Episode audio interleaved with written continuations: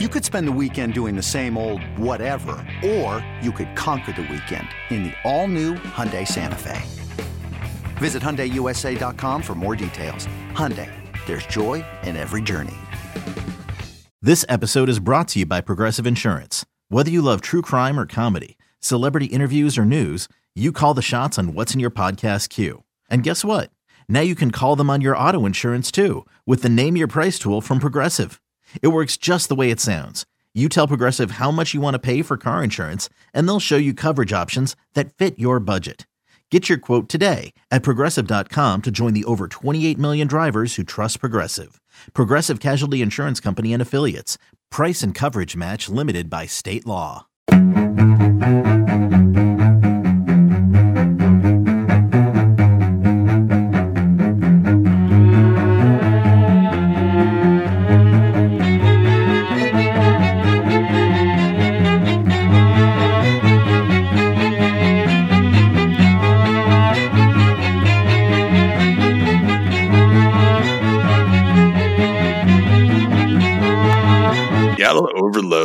Podcast.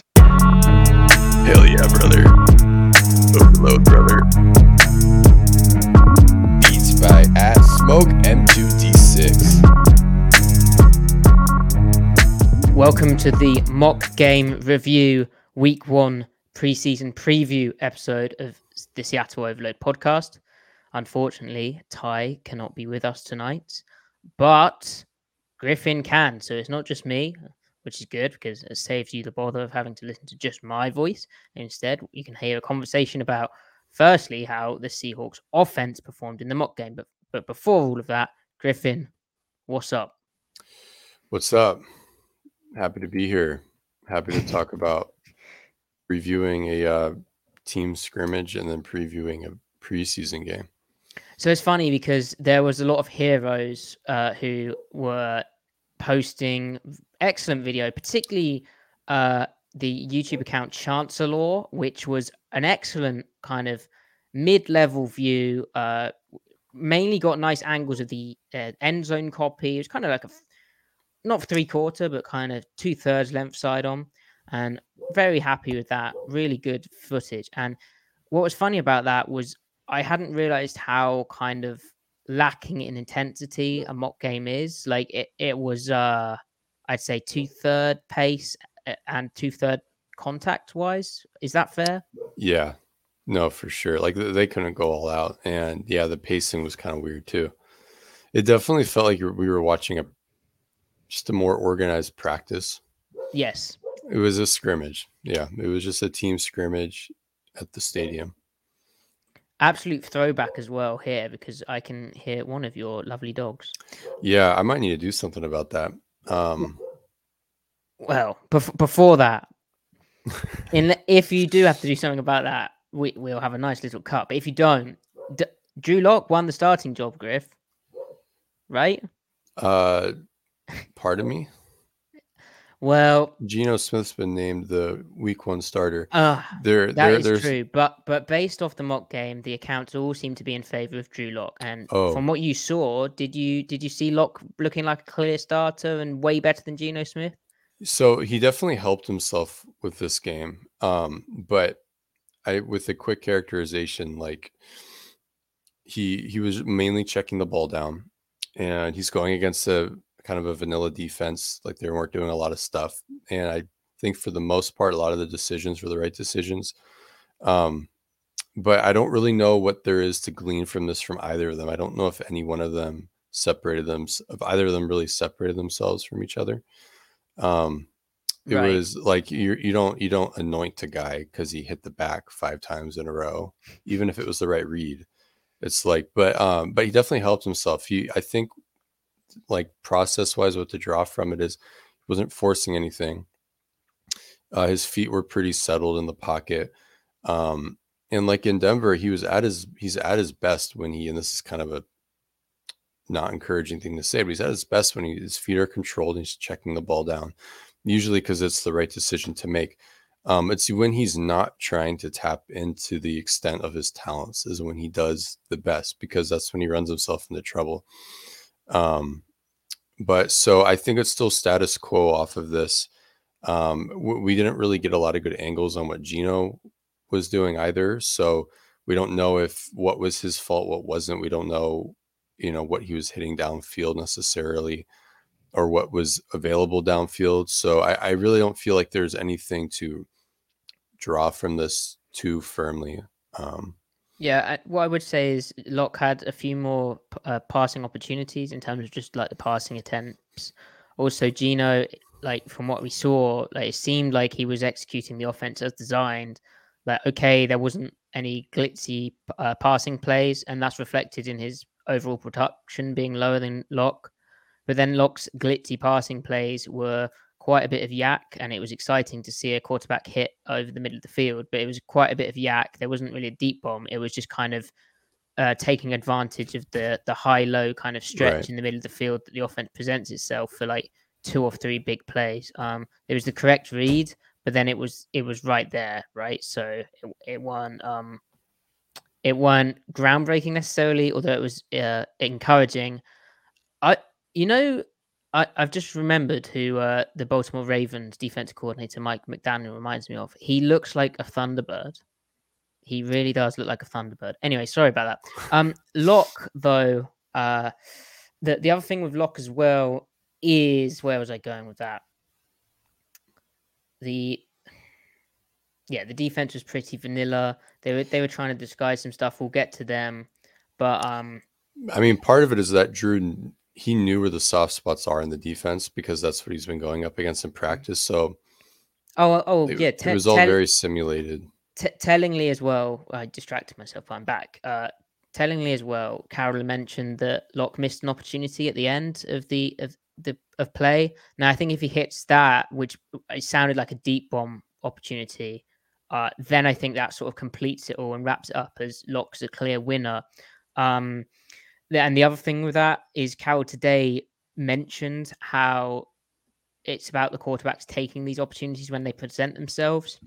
The whole competition he described as basically looking at who takes the most opportunities when they're there, along with just playing solid football, of course.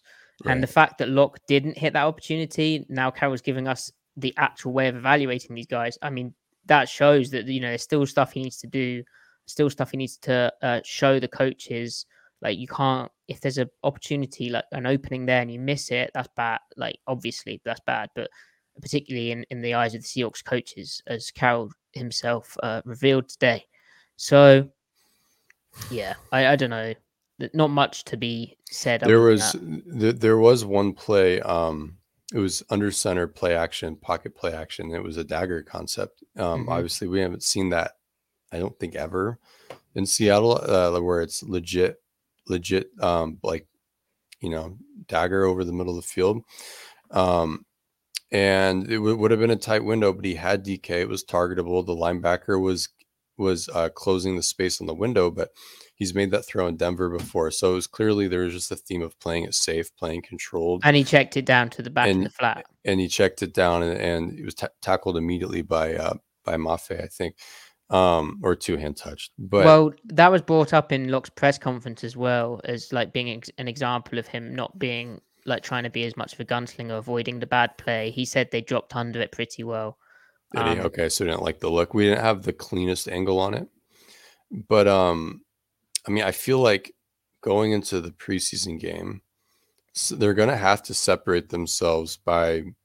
I mean, someone's gonna have to make those throws in the intermediate uh, I mean, whoever hits, whoever goes deep well, that that will definitely be one of the main separators. Whoever's the cleanest in quick game or the cleanest at getting to the check down when it should be there. Because remember, they're not going to be running that much in gun, so they have to replace those like those gimme those gimme yardage plays with the passing game. So the the check down to the back or to the receiver and the deeper drop stuff, it's going to be emphasized. But um, when those opportunities are there, I mean, that's what's going to allow the offense to actually be functional. Um, you know, you have to get those chunk gains somehow. So that will be one of the main things I'll be looking for. But hmm. in his last press conference before the preseason game, Carroll said his his praise about Lock was really glowing compared to Geno, and now I, I don't think you can read too much into this. Like Geno Smith is like, you know, he is he is what he is at this point. Um, now that could be something more than people think, but like Carroll's basically like Geno's who you know what we know, like he's solid. Right. Um, but he, he said, you know, there's been few surprises with him. He's been rock solid. Um, but with with Lock, he was really raving about him. He's saying his movement, his natural ability, uh, surprised him. Like some of the stuff that Drew does surprised him. Um, saying about his, his quickness of release, ability to throw with awkward uh, feet, um, his Able just to a lot throw of on the talent run and too, skills. yeah. yeah, and I think that's not something we've said already, but Lock's ability to to throw on the run is greater than Geno. Like, um, oh, absolutely. Also, um, so much more talent in that respect, and that does unlock quite a bit of the offense. Um, uh, Lucky Prophet on Twitter. That's his handle. He's he Good does some really good, great follow. He does some really interesting analytical work. Um, he he was looking at um, Drew Lock's sack rates in pocket, out of pocket, scrambling, non scrambling. His ability to avoid getting sacked when he extends the play is really really impressive. And I think that's because he can throw on the run and throw with so many different arm slots and with his feet being you know um, off balance, like you mentioned um, he's able to whip the ball over defenders. So he's hard. He's hard to actually, and he has a fairly low career sack rate as well. But he he he can avoid the sack with getting the ball out, like we said, like when he's when he's checking the ball down quickly or getting rid of it quickly, but also when he's extending. And I think that's part of what Pete is ta- is looking at, like his ability to just play the sport while he's out running around. Now at the same time, that's when he can run into trouble but um, the, the the ability to not take negative plays, at least in the backfield, is also there when extending the play. So th- that's something to look for. It's just can he combine that with more accurate throws downfield, better decisions downfield? Um, but so it, it is of note though that I think we can still say while the mock game footage didn't really seem that helpful in terms of determining where the quarterbacks are at, we can still say that Drew won the day. Um, it is good that Geno responded back with two really good days in a row this past week, Tuesday and Wednesday in practice, um, where the local beat was saying that it seemed like Geno kind of wrestled back the, uh, you know, kind of being ahead a little bit, um, or at least even the score with tie with the with the tie going to Geno, um, just reverting to status quo. Um, so that's a good sign, at least measuring his resolve. But you know, we're still talking about practice. So, um, but it's good seeing. So when we talk about when we talk about the ability to get explosive, obviously Drew Drew Lock's arm talent, he can access the entire field. Historically, he's been really inaccurate downfield, but the, the talent is there. Um, so, but with with Geno in practice, they were mentioning how he had like a handful of targets, handful of completions, like at 20, 23 yards, 20 yards, 30 yards. That's where Geno's really accurate. And if he is hitting those in preseason, he hits those at a high enough rate or is accurate enough um, that I think he, he will run away with it if he just hits a couple of those um, because he doesn't have to throw doesn't have to throw 50 yard fade balls. He doesn't have to throw the 50 yard deep post. He will try those. Um, but if he's hitting, you know, the the the 20 yard in breaking dig or like the 25, 30 yard uh, seam splitter down the middle and and then the, the 25 yard corner out to Tyler Lockett, et cetera, things like that. And even the shorter fades to DK, that 30 yard range instead of the 40, 50 yard range. I think Pete's more than uh, fine with that because I mean, we we we think about deep ball, we think the way Russell Wilson's done it, but Pete Carroll's had he's had quarterbacks at USC that don't have the greatest arms. He's no stranger to that, and he's had he's had quarterbacks that have, have roughly the same arm strength as Geno, which is like average arm strength. And he's had USC offenses that where they kind of thrived in that 20 to 30, 35 yard area. That's how they got explosive. It wasn't the way Russ did it. So I don't think Pete has any issue embracing the way Geno does it. It's just who can do, who can work in their areas of the field more efficiently. Um, so I, I don't know. It's just what we'll have to see play out. Mm. And it's messed up because I'm the one wearing a West Virginia hat, so I'm supporting Geno. But clearly, you didn't feel the need. Yeah, that's true. You're showing out more. Yeah. So the, the Steelers' defense uh, is very good, but it's the preseason, so it probably won't be as good. I don't really know much of their depth pieces, which is terrible podcasting. But I they haven't, for instance, made many like crazy uh, high picks there. I don't think they made any real blockbuster free agency signings, but their scheme will likely be quite um, difficult, I'd say, on a quarterback, right? In in the sense that they're going to look to cover tight and try a few different pressures, which would test Austin Blythe, for instance, at center, um, and the the early communication among the lower strings of the offensive line as well. And if we do get to see some of these edge rushers, the, the top types like a TJ Watt, which I really doubt, but if we did, it would be cool because then we get to see the, the the rookie tackles tested on the left side in in Charles Cross and on, on the right side in Abraham Lucas or maybe uh, Stone Forsyth or maybe a uh, Jake Curhan. So I don't know. It's probably not going to be as exciting as that. Although I don't know. It's, it's preseason. It's always weird. It, it will be. It will be useful for a few reasons. One, the, the the scheme they run is just so different than what Seattle does. It's a lot of man coverage, like you said. They're trying to be a pressure team, a man pressure team for the most part. They'll do some interesting like invert inverted stuff. Um, it, it, will be interesting just by virtue of it being so different than what Seattle's been doing. Because like we talked about in the mock game, Lock was going up against the same defense every year. I mean, every practice, and they were super vanilla the mock game. So he just kind of knew he knew the de- defense well enough to to where he knew where to go with the ball. So it will be interesting to see him not necessarily having that that uh, pre-existing knowledge. Um, so they're going to have to react. Both of them are going to have to react to what they see more, um, especially at the line of scrimmage pre-snap, trying to find out who's hot, who's my pre-snap option. Um, now both of them also did diagnose well. Like if there was an open hitch in the flat, they took it every time. Both of them did. And well, that's a good sign um, in the mock game.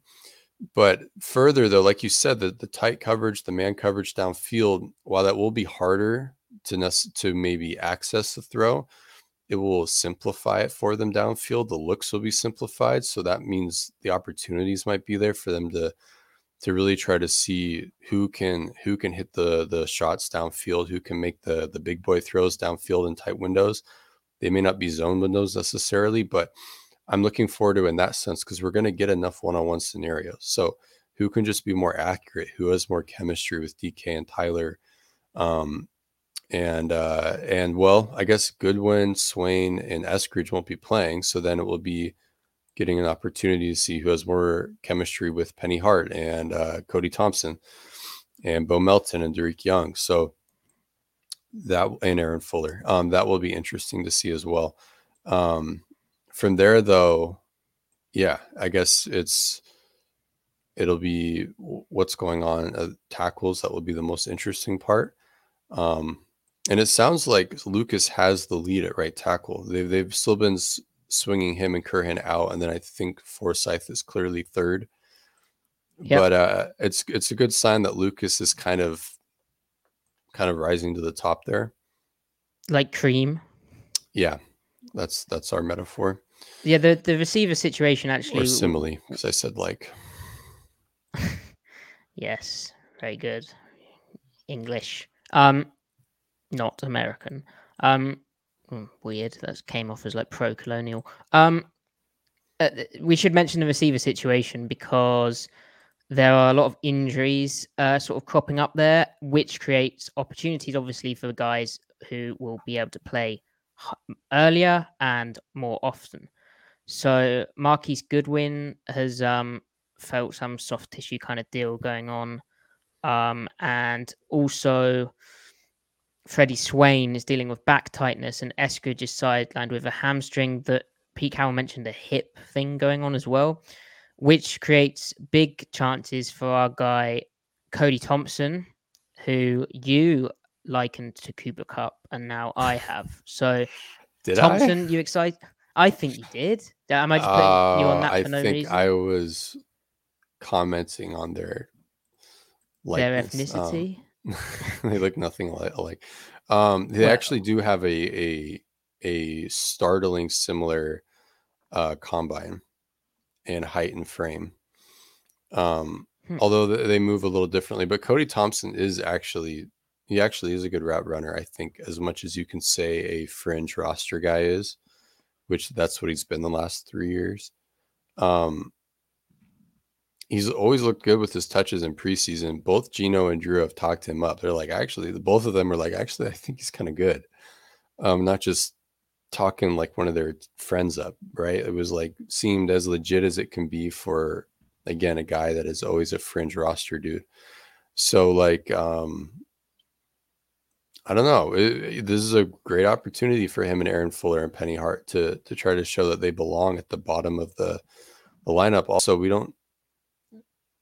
It's always sad to say, but there, someone always ends up getting hurt, unfortunately, or it's very common that a guy doesn't make it all the way to camp or make it all the way to week one and gets put on pup or or IR or, or worse, you know. So, um, this is a big opportunity for them to try to stick around when those decisions are made. Um, Yep. yeah, Uh, Co- Cody Thompson's skill set should really benefit from um from the kind of new quarterbacks, like right. and actually on that same subject, it seems Colby Parkinson has a connection with with both of the quarterbacks, particularly Drew Lock, that he didn't manage to establish with Russell Wilson for whatever reason. So maybe we see him go off as well. Um, right. I mean, he's just such a mismatch. And if they're really intent on playing cover one and against a six foot seven dude who has connection and is probably more athletic than the kind of second, third string guy Steelers are rolling out, I mean, that's an obvious opportunity. Right. Right. Okay. I, if I remember correctly, the Steelers did play a little bit of cover three. Like it's one, it's still one of their base calls, I think. Um, and last year in the Seahawks Steelers game. Yeah. So if if they if we do see any of that, that will be telling to see who's simply who's straight up the better operator.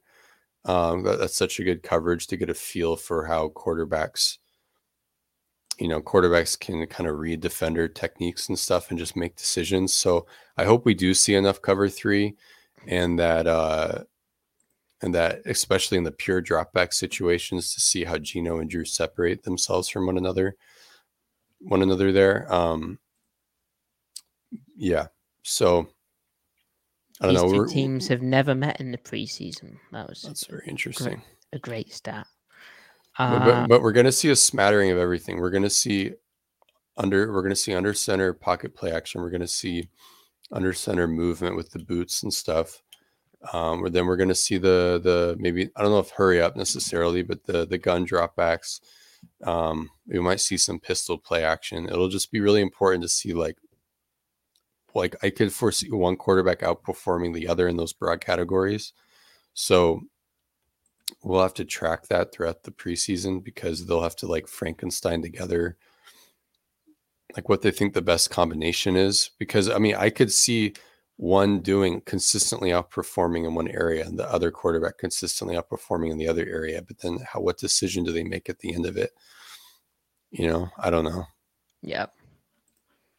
Yeah. Okay, so moving on to the defense. So if we start with the mock game again, there were a few surprises.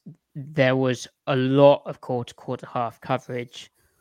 Seemed to mainly be quarter the quarter side of the tight end. So like super basic pack, uh, whatever you want to call it.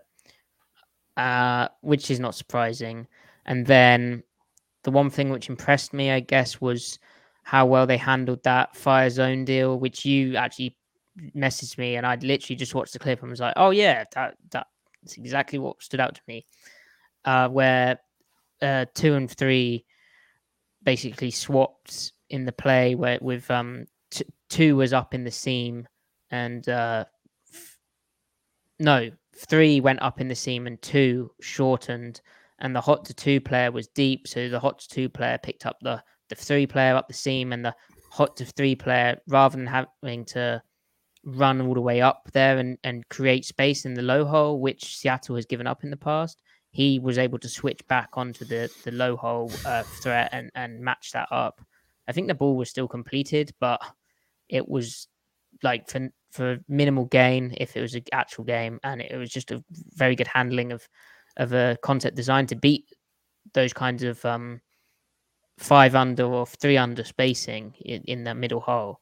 So Right. so good good work and yeah. But I mean, what other what things stood out to you about the defense? The other thing was I, I wish there'd been a bit more press coverage on display, but I think that was just had to happen to be the clips we had on offer. Yeah, we, we, we saw quite a bit of um, even fronts and nickel. Like that's clearly a thing they're trying to do because especially when you're in two high, if you can get away up front playing four down when you're in two high and still defend the run, I mean that's golden right there because that allows you to keep your edge rushers dialed in, um, keep your edge rushers uh, you know able to key pass when they do when they do key pass to really fly off the ball. Um, especially when they're 250 260 guys it's it's really important um so that's that's definitely a theme um because you want to be able to have early down pass rush uh Mm. and and on the flip side of what we were talking about the quarterbacks them hitting the check down that it's clear that that's the main that remains the main weakness for the defense. Because i think for the most part things weren't open at the second level and, and third level. Uh the, the back was the check Yeah. down was. So that's that just speaks to the the inherent weakness. And we think about how well two high takes pressure off the linebackers and in many ways it puts more pressure on them. Um because they're put on an island that's a lot of space to cover so um obviously brooks wasn't playing barton wasn't always in we saw a lot Quarterback of was redshirted, so you can't actually finish your pass rush. Right, right. So, right. So it's it just kind of again speaks to that is the inherent weakness, and we got to see um, what the pass rush can do for. it. I mean, I'm not going to draw too many conclusions from the preseason game because not all the ones will be there. They're not going to put out all their calls, right? They're not going to do all the supplementary things. Although the one good thing about the preseason is kind of the rawness of it being like, okay, when you're one on one, rather than you know we'll judge it up with a bit of scheme. We'll um Right, we'll spice it up um with a bit of this. The the pure rawness of winning your one on one, it is still like uh you know revealing il- uh, uh, illustrative of how good someone is like it say if like Mafe starts just working a, a second string tackle well then you're like well his athleticism is pretty damn dominant even at the NFL level uh Sure. okay maybe the better tackles can manipulate him more but he's given you something off the bench so I, I do get what you're you're right though with what you're saying right. All right. So should we should we run down position groups and who we're watching and and stuff on the on defensive on the defense for this game? Well, real quick, I just want to speak on the cornerbacks because Tariq Woolen Sure. in the mock game, and I guess we can lead into that. But Tariq Woolen in the mock game uh, impressed a lot of guys. Now it's hard to know how much of that is kind of the result of the play. So he gets a pass breakup, uh, and everyone's like, "Wow, that was good," but actually, you know, it's a pass breakup he should make, or it's an underthrown ball. But then, based off the one-on-one stuff we've seen, both Tariq Woolen and his fellow rookie Coby Bryant, who has also been impressing reporters, Pete Carroll has praised him, have had some really good reps. We've seen two of Woolen where he's step kicking both times. I said he was read stepping in the first example. He wasn't. He was just uh, stepping as is designed from the technique with first with his outside foot to keep the hip open for the outside release. But his patience and then his ability to step replace for a tall guy and then his obvious arm length um, and his co- consciousness in keeping his hips open and, and not breaking before the, the, the transition and, and the break of the route is really impressive. And then the speed and the length can really get put on show. I said when I did my video on him, when I did my analysis on him on this podcast and on other podcasts as well, that he would have a time getting on the field in his first year because of how much techniques uh, strides he had to make. Pete Carroll said as much today, but then went on and said how basically he reminds him of Richard Sherman in that he's actually picked up the technique really well, really quickly, and he if he does it how he's done in practice, he'll be fine. And um, So- he might be going up against Chase Claypool of of all you know, large bodied receivers. Maybe, I mean, maybe only for a series or two, but that well, would Miles, really. Miles Boykin as well is on their roster, and he he'll probably get some playing time. Right. Um. And then who who did they draft? They drafted Pickens, right? George. Oh, Pickens and Calvin Austin. Oh, that's fun. yeah. So we can immediately see how he does against the guys that he's supposed to erase, the, the big body guys on the perimeter. What's what's crazy about those clips um, against DK and the fact that he's by the sound of it, he's been dominating DK actually up until I think of the Wednesday practice is when DK finally started making things happen against him. Um, is that like what's DK's number one thing? It's beating press at the line of scrimmage and beating you vertically. And Woolen is just not giving him anything. Like uh, he, you know, and he can play the ball, it looks like. So, um, what was um really nice about that first example was it was against Marquise Goodwin and Goodwin's like that smaller, shiftier type, and right. Goodwin ran like the r- worst possible kind of route, other than an outside release slant against uh, step kick press coverage because in step kick press coverage, if you get a wide outside release, you're stepping with your outside foot, you're then replacing with your inside foot, and then you're thinking, I need to slide out here because he's giving me three steps to the outside. I need to transition to stay on top with the mm-hmm. outside release vertical. Once you've done that and you've turned all the way, they then cut back across your face and they run the slant. And because it's three step outside release, it takes so long that you you you have to open. Otherwise, when they run a right. three step outside release route, you're beat. So it's a right. very difficult technique, and it's why you see the Rich Shermans of the world and that like when they started getting loads of that, they just get out of step kick. They they go for like a kind of soft shoe mirror technique to protect against that because it's so difficult. But what Woolen did, which was great, against an outside release it was kind of a, a, sketchy route from Goodwin, but Goodwin's like their guy for route running. He's he's the example for Sanjay Lal, the new the returning receivers mm-hmm. coach. That's why they signed him. Big reason they signed him. He ran like an outside release, stutter back inside hit. It was like an outside release sluggo, uh, slant go route. And um, Woolen did great. At, yeah, he opened the gate to the outside. Yeah, he could have step stepped a bit quicker. But once he'd opened the he only partially opened the gate to the outside. He stayed patient in it. He slid out, but he didn't start getting on his horse. Now his confidence in his own speed helps. But then as Goodwin broke back inside, Woolen was there, got his two hands on to stay on top, managed to keep with the hand fighting, transitioned down the field, got his head rounded for the ball, made a play on the football, which was like super impressive. And then the Metcalf example was a, a lot of stuttering, um, walking him out linearly, uh, linearly down the field, and willing to keep the hips open, stepping back, stepping back. Um, you may have wanted him to get two hands on, but the crucial thing was his feet were right, which enabled him once Metcalf broke outside to break outside with the with the fade and break the ball up. Um, that those are like that. Damn it, will make him a dominant press corner if he can maintain yeah. that and then keep his confidence when he does inevitably get beat. Um, and then Coby Bryant, and I'll, I'll kick this over to you, but he he's been getting work as well in in the slot in nickel, and Carroll described him as a gamer, and sort of put that down to the fact he makes so many plays on the football. He's a playmaker, and they just want to feel out what he can do best. Probably thinking, if can we get him playing time in his year one, more likely in nickel. But Griff, do you agree with me? That's probably evidence as well that they they wanted more of a man coverage nickel this year.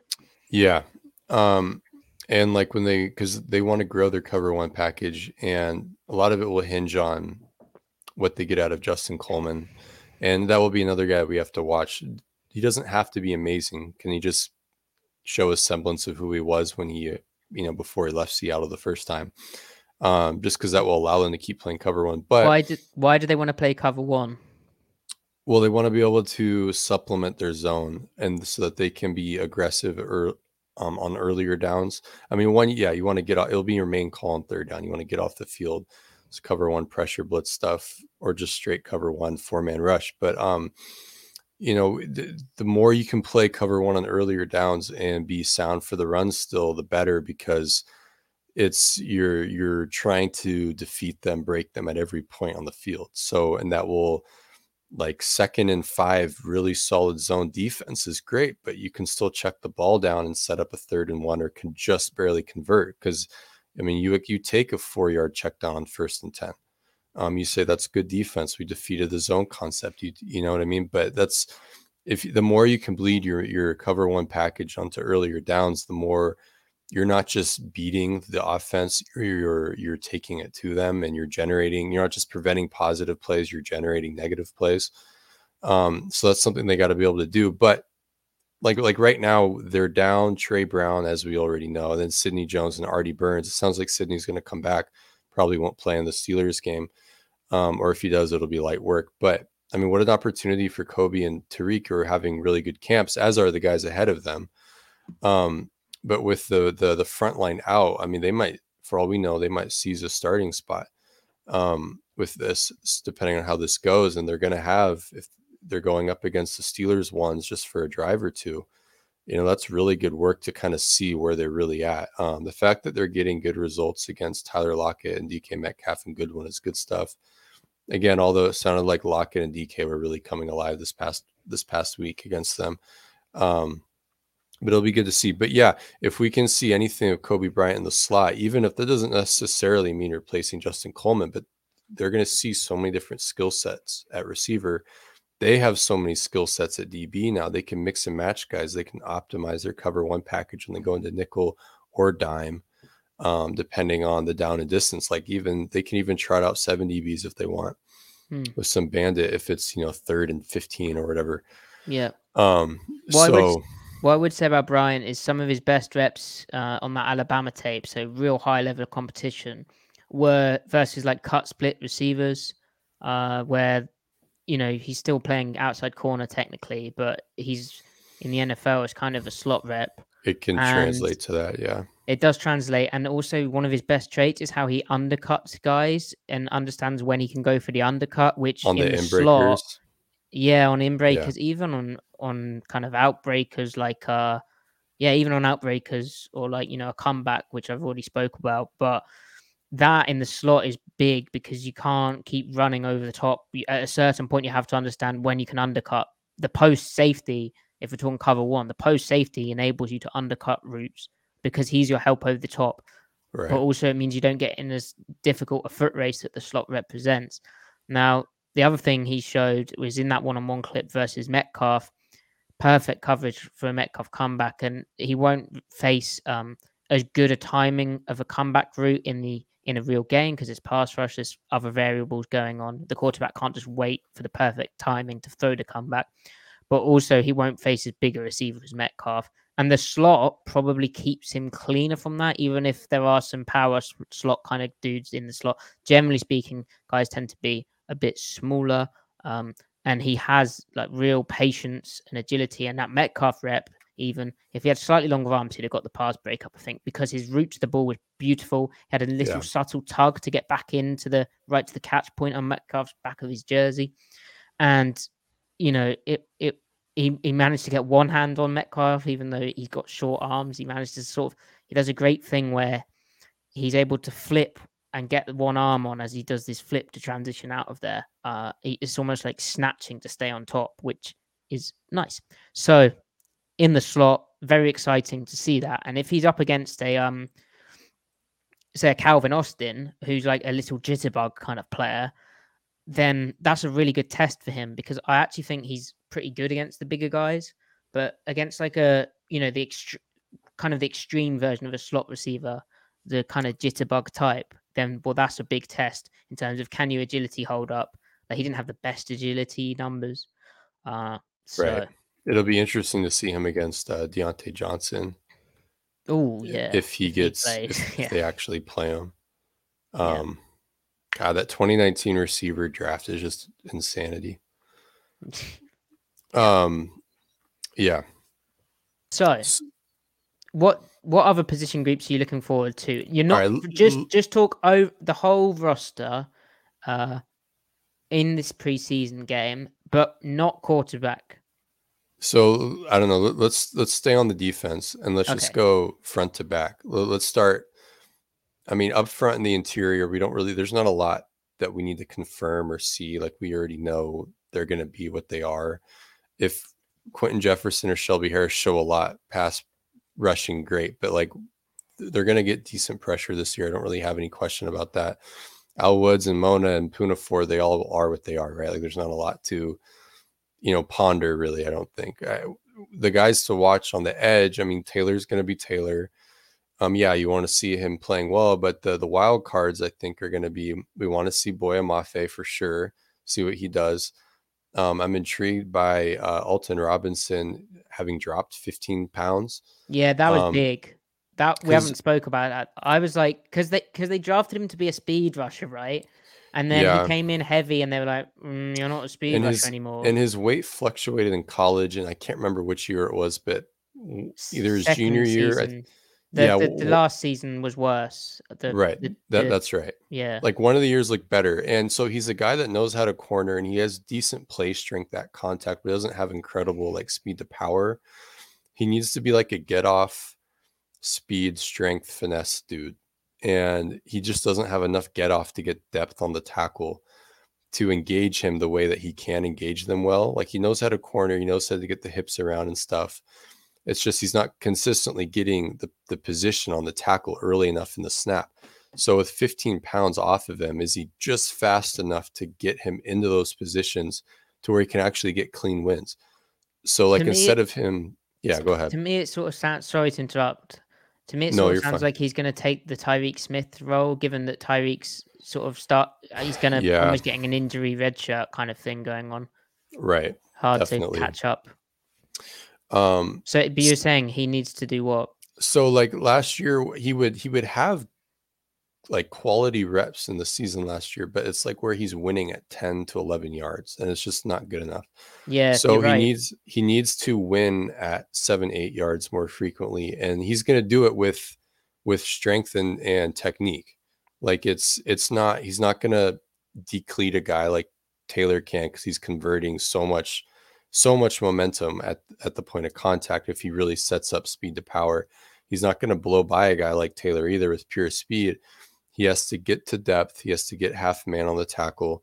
And then he has to, you know, beat their hands and rip through and corner on them and bend through it. So he needs we he needs to get depth on them at four or five yards and start to bend it, you know, six, seven, eight, and see if he can get to the quarterback more cleanly. Um, he can do it left or right side, I think. Like he had, I was watching the Detroit game and he actually got their left tackle a couple of times. Um, but again, it was like at 10 yards. Like he, he, if he's going to stick around, it has to be more shallow. Um, but then the other guy I really want to see, and I want to know if he's just more of like a, you know, an annoying guy in practice, to quote Pete Carroll, is Aaron Donkor. He had one really good move in the mock game. Um, he's crazy fast, crazy explosive. He actually has technique crazy Ben, He's just two, you know, six one, two forty.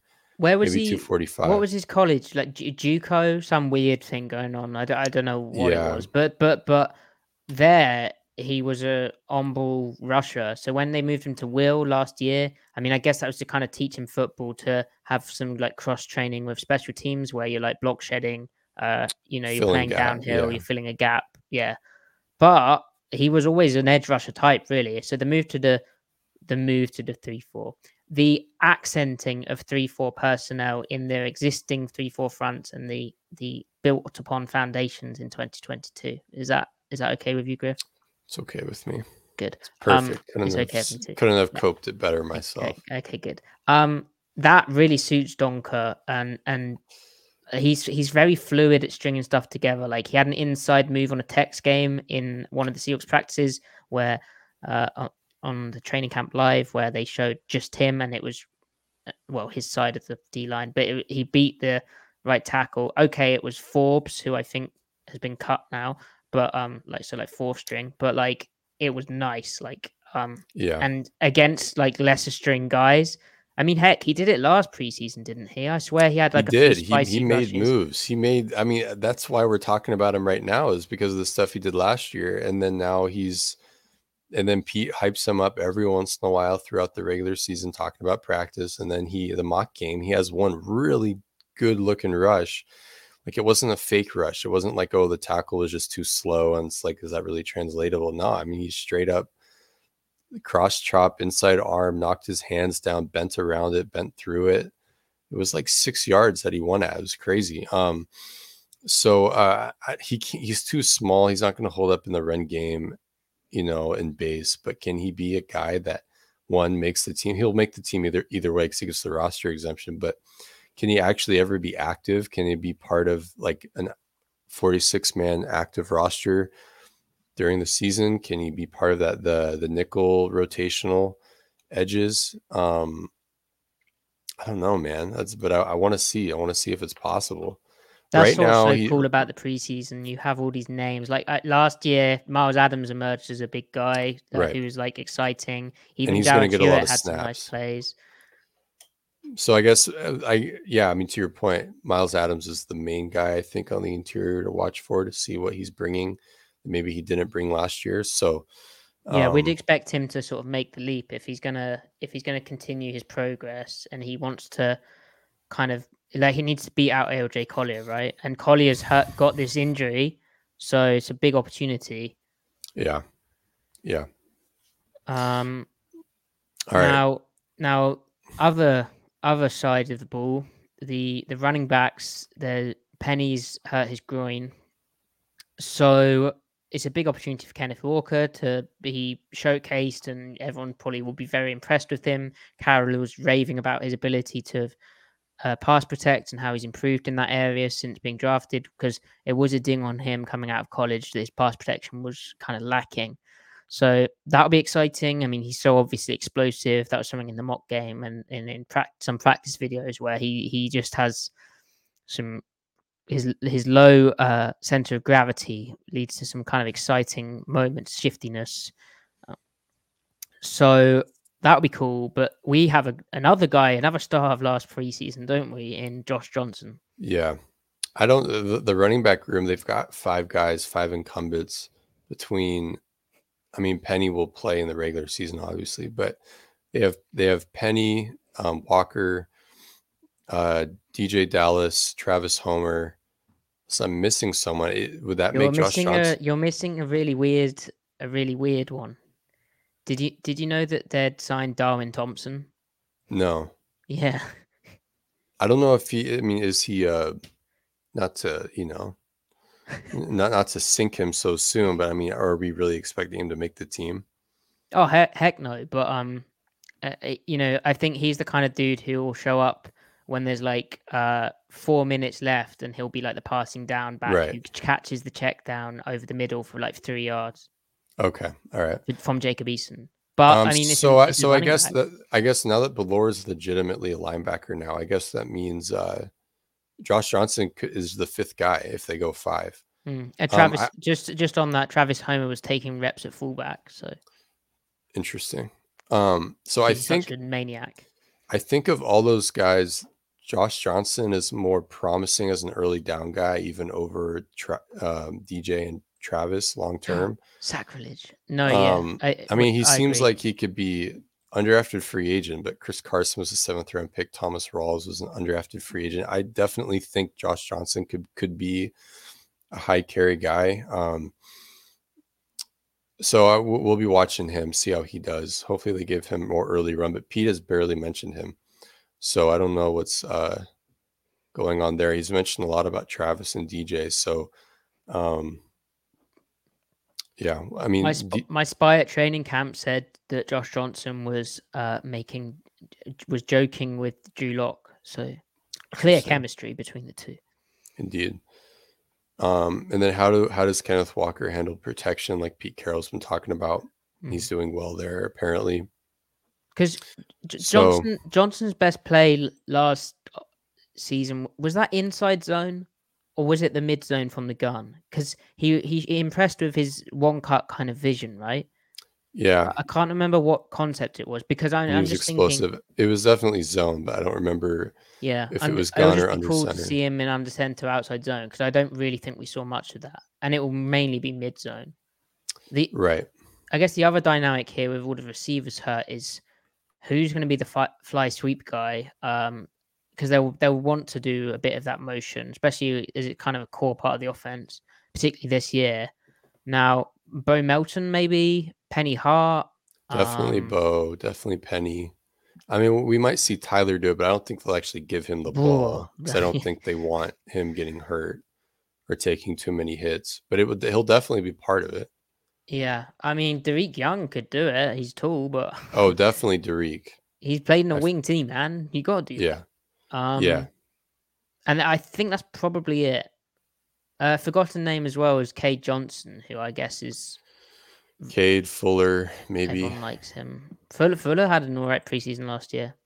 Yeah. So they've got like for the preseason, they have quite exciting depth on both sides of the football. Oh, and another thing we should mention is Ryan Neal's uh, dealing with a uh, high ankle sprain, and so safety wise, it's a big opportunity for Josh Jones, Marquise Blair, who've been playing a bit of safety as well. Oh, and, and real quick on that, the, the deal of safety or nickel, I mean, there's a lot of carryover between the two. Really, it's kind of like a three safety system, even though it's not like, unless they start putting an actual proper like man cover corner at the nickel spot. But when it's Ugo out there at nickel, then it's kind of three safety ish. Yeah. And I think they'd like to lean on that a bit more at times. They certainly do on passing down. They do lean on that for disguise purposes, like when they spin into that um, cover two with the free safety down as the middle hole player. But um, but Blair playing safety again, it's not. It's just a chance for him to practice it and then be able to slot in at both spots and get as much playing time as possible. Uh, but also they're kind of light there with Neal being hurt. So yeah, j- big opportunity for Josh Jones and and Blair to kind of compete for Right. that spot. We'll we'll we'll finally see what Blair looks like as an actual safety because we really haven't seen him. We've only ever seen him down to the line of scrimmage, even when he was the strong safety in 2019, because they were still a one high team then. He played he played deep safety against Baltimore, didn't he? And um, there was a mix up, but I don't think it was his fault. Maybe a pinch. But um, uh, you you've actually said in the past how kind of a split safety system almost suits Blair's game. He's just so explosive and he he takes such sharp angles. You would think that his traits apply especially to quarters where you can play downhill more. Um, like you just want to see like what is what do those traits look like with enough coaching and, and reps and stuff. So um yeah, so so we'll see there. I think putting him at nickel is just a way to find him snaps because you're not going to play him over Diggs or Adams, obviously. Um, so we'll see. Also, he's been hurt. We don't know what kind of athlete he is now. Hopefully, he's the same, you know. But I don't know. Hopefully.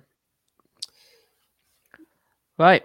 Well, it's oh, and it's not Heinz Field anymore. Really, really tragic, sad, sad news. Corporate America. Another ketchup company has to swoop, swoop, swoop in there. Um, I wanted to say sweep in there. That wouldn't make sense. But it would be funny if they named it after like Trader Joe's organic ketchup field or something like that. Mm. They're really going for the mass market there. Yeah. All right. Thanks everyone for watching. Great five star reviews. We we do see them. We appreciate them. Thank you. Please keep them coming. Please like and subscribe to this video on YouTube. Please just share the podcast amongst your friends. Download it. We may have some exciting podcast news coming soon. So keep your eyes peeled on the Twitter at Seattle Overload, which you should follow. And also please follow Griffin at C Mike Spin Move and myself at Matty F. Brown. Thank you. Agreed. Peace out.